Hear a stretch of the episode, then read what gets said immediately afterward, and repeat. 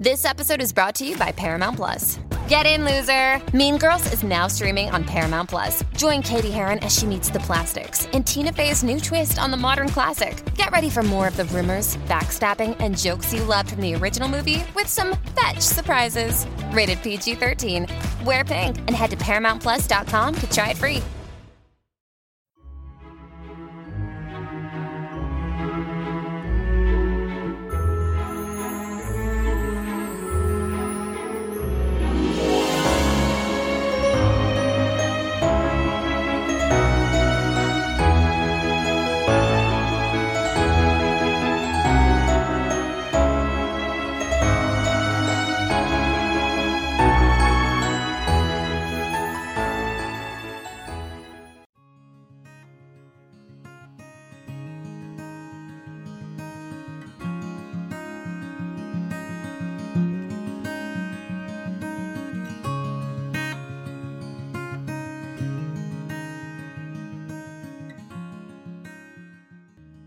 Welcome back, everyone, to 1001 Classic Short Stories and Tales. This is your host, John Hagedorn.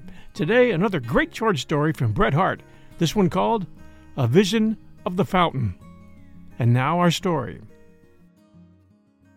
Mr. Jackson Potter halted before the little cottage, half shop, half hostelry, opposite the great gates of Domesday Park, where tickets of admission to that venerable domain were sold.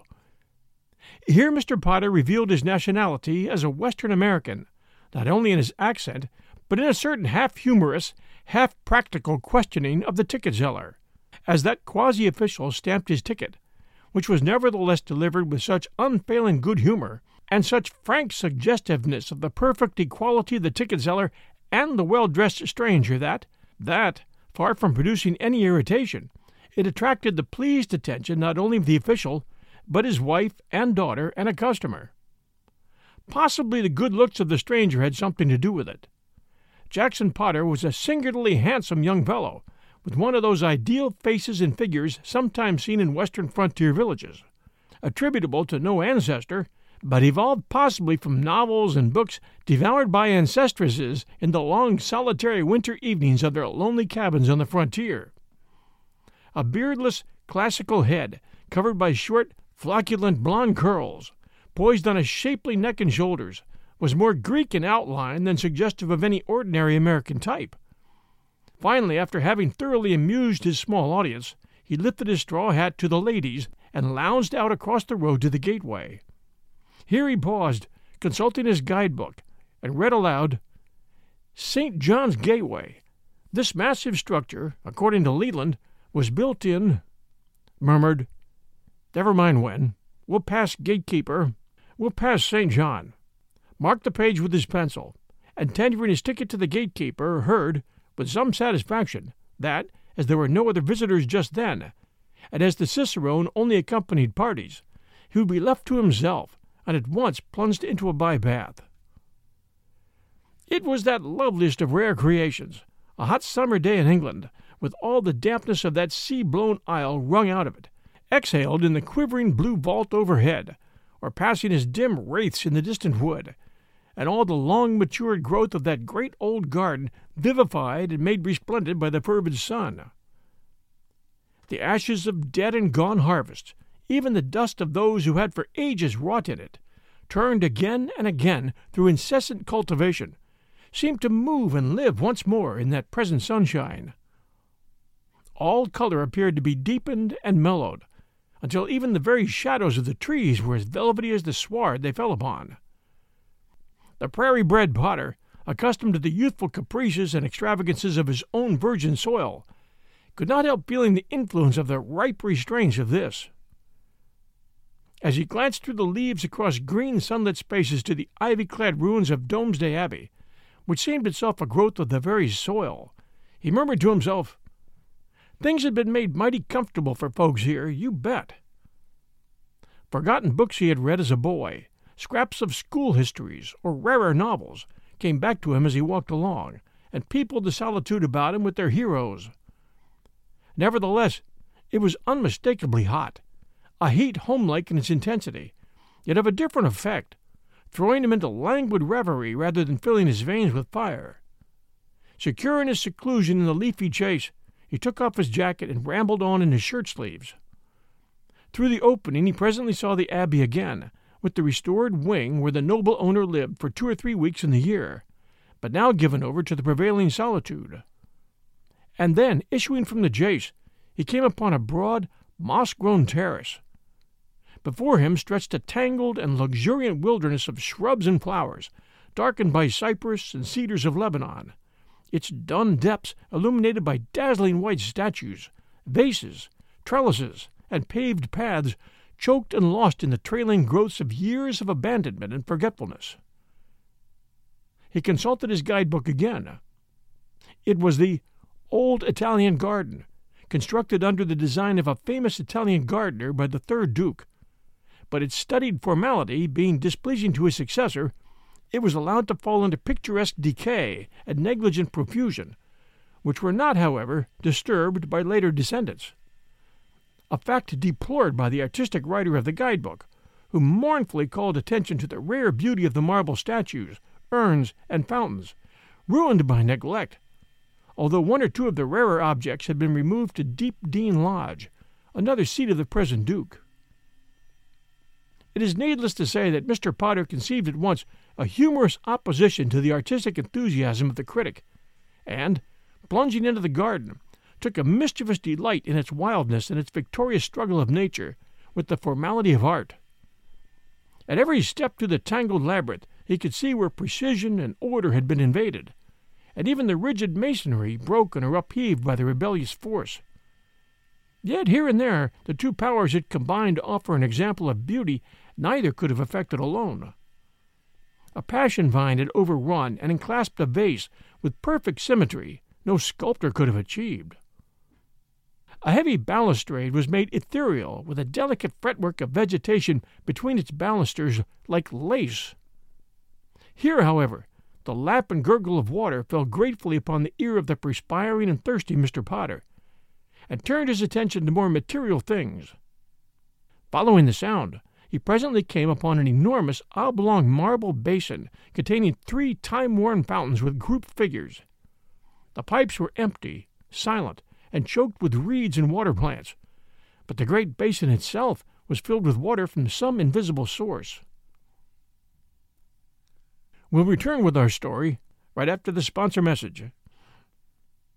Hi, everyone. The holiday season is upon us, and I'll be glued to the telly for BritBox on many a night. I've already shared with you the fact that I keep up with Father Brown and Poirot at BritBox. I also check out their new stuff, like the new series Archie, which tells the story of Archie Leach, otherwise known to millions of filmgoers as Cary Grant. This story comes from his daughter Jennifer Grant and ex wife Dyan Cannon. It's a series. The performance of Jason Isaacs, who plays Cary Grant, is top notch. I highly recommend it. You can only find it on my favorite TV, BritBox. Sign up to BritBox today to stream Archie and other fan favorites today from any device. I have a special limited time offer for my US and Canadian listeners.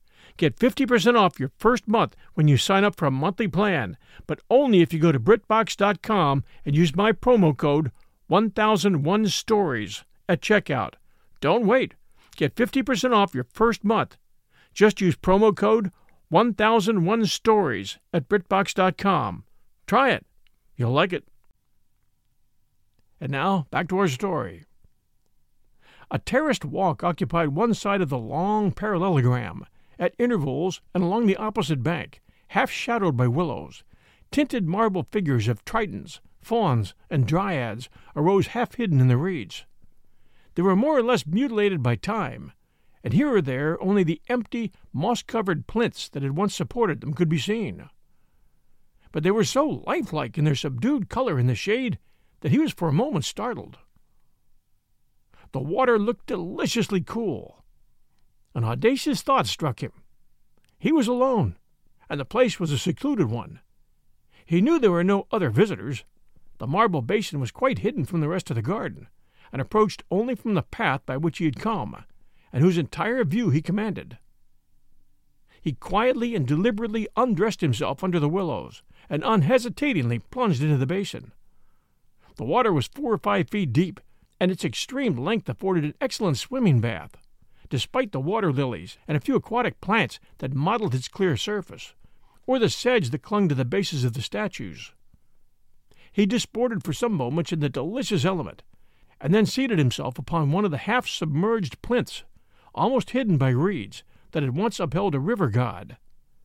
Here, lazily resting himself upon his elbow, half his body still below the water, his quick ear was suddenly startled by a rustling noise and the sound of footsteps. For a moment he was inclined to doubt his senses. He could see only the empty path before him and the deserted terrace. But the sound became more distinct, and to his great uneasiness appeared to come from the other side of the fringe of willows, where there was undoubtedly a path to the fountain which he had overlooked. His clothes were under those willows, but he was at least twenty yards from the bank, at an equal distance from the terrace. He was about to slip beneath the water when, to his crowning horror, before he could do so, a young girl slowly appeared from the hidden willow path full upon the terrace. She was walking leisurely with a parasol over her head and a book in her hand. Even in his intense consternation, her whole figure, a charming one in its white dress, sailor hat, and tan shoes, was imprinted on his memory as she instinctively halted to look upon the fountain, evidently an unexpected surprise to her. A sudden idea flashed upon him. She was at least sixty yards away. He was half hidden in the reeds, and well in the long shadows of the willows. If he remained perfectly motionless, she might overlook him at that distance, or take him for one of the statues. He remembered also that as he was resting on his elbow, his half submerged body lying on the plinth below water, he was somewhat in the attitude of one of the river gods, and there was no other escape. If he dived, he might not be able to keep under water as long as she remained, and any movement he knew would betray him. He stiffened himself and scarcely breathed. Luckily for him, his attitude had been a natural one and easy to keep. It was well, too, for she was evidently in no hurry and walked slowly, stopping from time to time to admire the basin and its figures. Suddenly he was instinctively aware that she was looking towards him, and even changing her position, moving her pretty head and shading her eyes with her hand as if for a better view. He remained motionless, scarcely daring to breathe. Yet there was something so innocently frank and undisturbed in her observation that he knew as instinctively that she suspected nothing, and took him for a half submerged statue. He breathed more freely, but presently she stopped glanced around her, and keeping her eyes fixed in his direction, began to walk backwards slowly until she reached a stone balustrade behind her. On this she leaped and, sitting down, opened in her lap the sketchbook she was carrying, and, taking out a pencil, to his horror, began to sketch. For a wild moment he recurred to his first idea of diving and swimming at all hazards to the bank but the conviction that now his slightest movement must be detected held him motionless. He must save her the mortification of knowing she was sketching a living man, if he died for it. She sketched rapidly, but fixedly and absorbedly, evidently forgetting all else in her work. From time to time she held out her sketch before her to compare it with her subject. Yet the seconds seemed minutes, and the minutes hours. Suddenly, to his great relief, a distant voice was heard calling, Lottie! It was a woman's voice, and by its accent it also seemed to him an American one. The young girl made a slight movement of impatience, but did not look up, and her pencil moved still more rapidly. Again the voice called, this time nearer. The young girl's pencil fairly flew over the paper as, still without looking up, she lifted a pretty voice and answered back, Yes! It struck him that her accent, was also that of a compatriot. Where on earth are you? continued the first voice, which now appeared to come from the other side of the willows on the path by which the young girl had approached. Here, Auntie, replied the girl, closing her sketchbook with a snap and starting to her feet. A stout woman, fashionably dressed, made her appearance from the willow path. What have you been doing all this while? she said querulously. Not sketching, I hope, she added, with a suspicious glance at the book. You know your professor expressly forbade you to do so in your holidays. The young girl shrugged her shoulders. I've been looking at the fountains, she replied evasively. And horrid looking pagan things they are, too, said the elder woman, turning from them disgustedly, without vouchsafing a second glance. Come, if we expect to do the Abbey, we must hurry up, or we won't catch the train. Your uncle is waiting for us at the top of the garden. And, to Potter's intense relief, she grasped the young girl's arm and hurried her away, their figures the next moment vanishing in the tangled shrubbery. Potter lost no time in plunging with his cramped limbs into the water and regaining the other side. Here he quickly half dried himself with some sun warmed leaves and baked mosses, hurried on his clothes, and hastened off in the opposite direction to the path taken by them, yet with such circuitous skill and speed that he reached the great gateway without encountering anybody.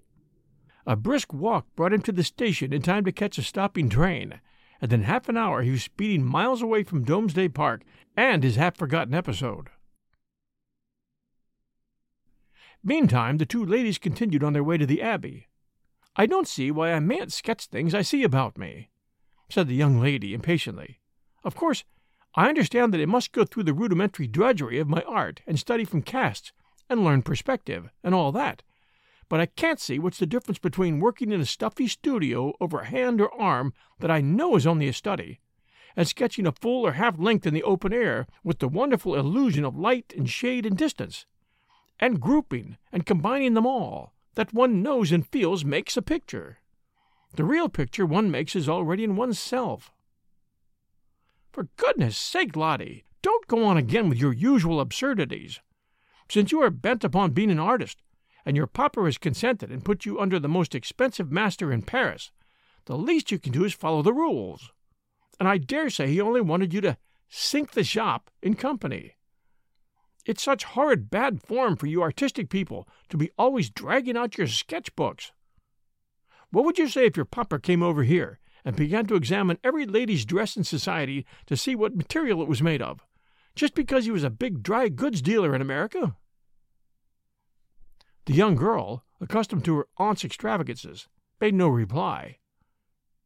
But that night she consulted her sketch, and was so far convinced of her own instincts and the profound impression the fountain had made upon her, that she was enabled to secretly finish her interrupted sketch from memory.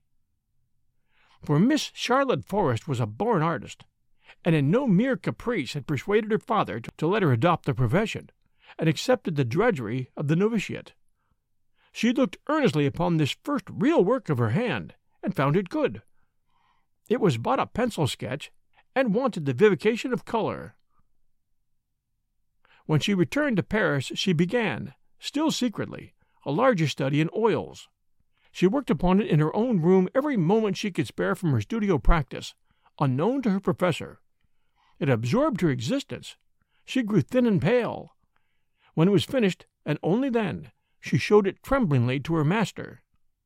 He stood silent, in profound astonishment.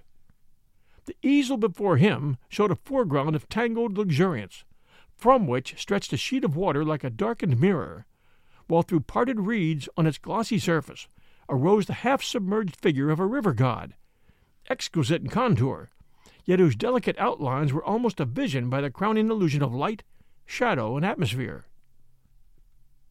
It is a beautiful copy, mademoiselle, and I forgive you breaking my rules, he said, drawing a long breath. But I cannot now recall the original picture. It's no copy of a picture, Professor, said the young girl timidly, and she disclosed her secret. It was the only perfect statue there, she added diffidently, but I think it wanted something. True, said the professor abstractedly. Where the elbow rests, there should be a half inverted urn flowing with water. But the drawing of that shoulder is so perfect, as is your study of it, that one guesses the missing forearm one cannot see, which clasped it. Beautiful! Suddenly he stopped and turned his eyes almost searchingly on hers. You say you've never drawn from the human model, mademoiselle? Never, said the young girl innocently. True, murmured the professor again. These are the classic ideal measurements. There are no limbs like those now. Yet it is wonderful. And this gem, you say, is in England? Yes. Well, good. I'm going there in a few days. I shall make a pilgrimage to see it. Until then, mademoiselle, I beg you to break as many of my rules as you like. Three weeks later, she found the professor one morning standing before a picture in her private studio. You've returned from England, she said joyfully. I have, said the professor gravely. And you've seen the original subject? She said timidly. I have not. I have not seen it, mademoiselle, he said, gazing at her mildly through his glasses, because it does not exist. It never existed. The young girl turned pale. Listen, I have gone to England. I arrived at the Park of Domesday. I penetrated the beautiful, wild garden. I approached the fountain. I saw the wonderful water, the exquisite light and shade, the lilies, the mysterious reeds. Beautiful, yet not as beautiful as you have made it, mademoiselle. But no statue, no river god. I demanded it of the concierge. He knows of it absolutely nothing. I transported myself to the noble proprietor, Monsieur le Duc, at a distant chateau where he has collected the ruined marbles. It is not there. Yet I saw it, said the young girl earnestly, yet with a troubled face. Oh, Professor! she burst out appealingly. What do you think it was? I think, mademoiselle, said the professor gravely, that you created it. Believe me, it is a function of genius. More, it is a proof, a necessity. You saw the beautiful lake, the ruined fountain, the soft shadows, the empty plinth, curtained by reeds. You yourself say you feel there was something wanting. Unconsciously, you yourself supplied it. All that you had ever dreamt of mythology, all that you had ever seen of statuary, thronged upon you at that supreme moment, and, evolved from your own fancy. The river god was born. It is own, my cher enfant, as much the offspring of your genius as the exquisite atmosphere you have caught, the charm of light and shadow that you brought away. Accept my felicitations.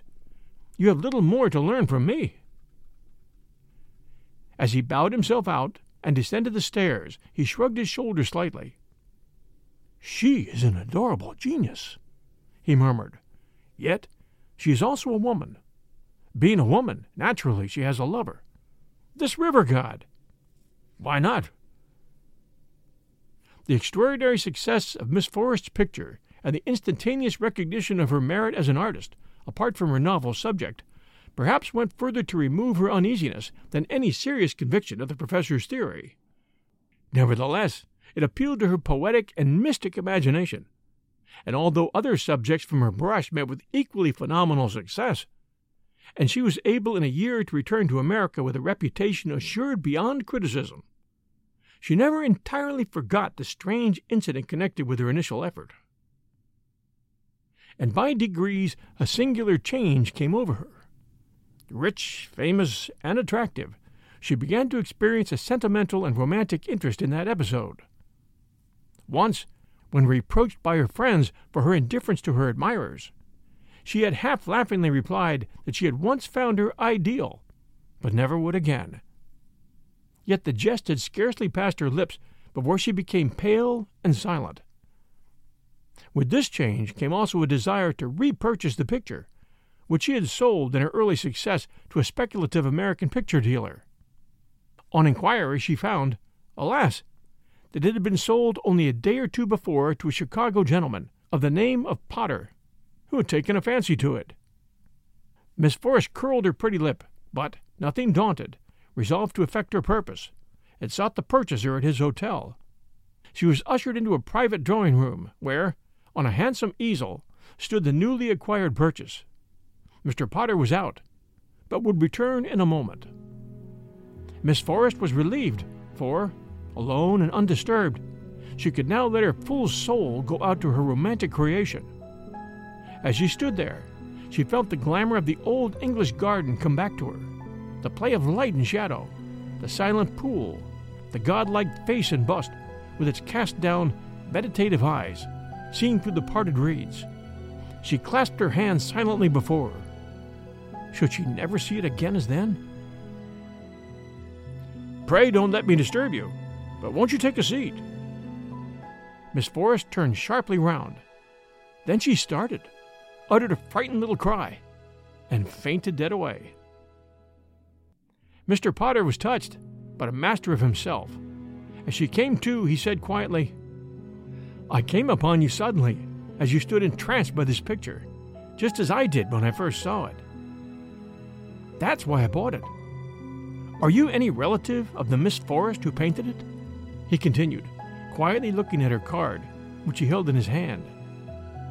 Miss Forrest recovered herself sufficiently to reply, and stated her business with some dignity. Ah, said Mr. Potter, that is another question.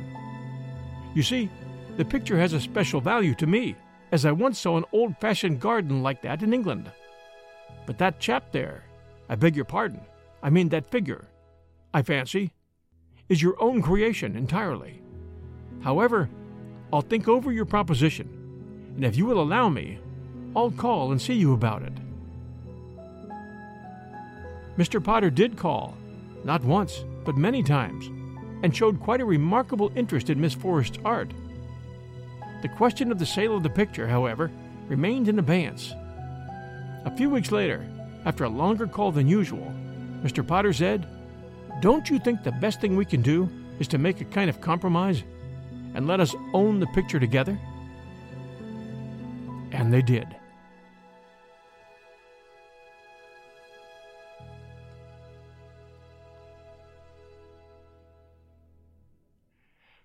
Thanks for joining us for A Vision of the Fountain by Bret Harte. I could see that ending going in a couple of other directions. But it's a great story nonetheless. Hope you enjoyed it. We always appreciate reviews, and we appreciate it when you share our show with others. 1001 Classic Short Stories and Tales comes out every Wednesday at 5 p.m. Eastern Time and every Sunday at noon Eastern Time. This is your host and storyteller, John Hagedorn. Until we meet again, stay safe, and we'll be back soon.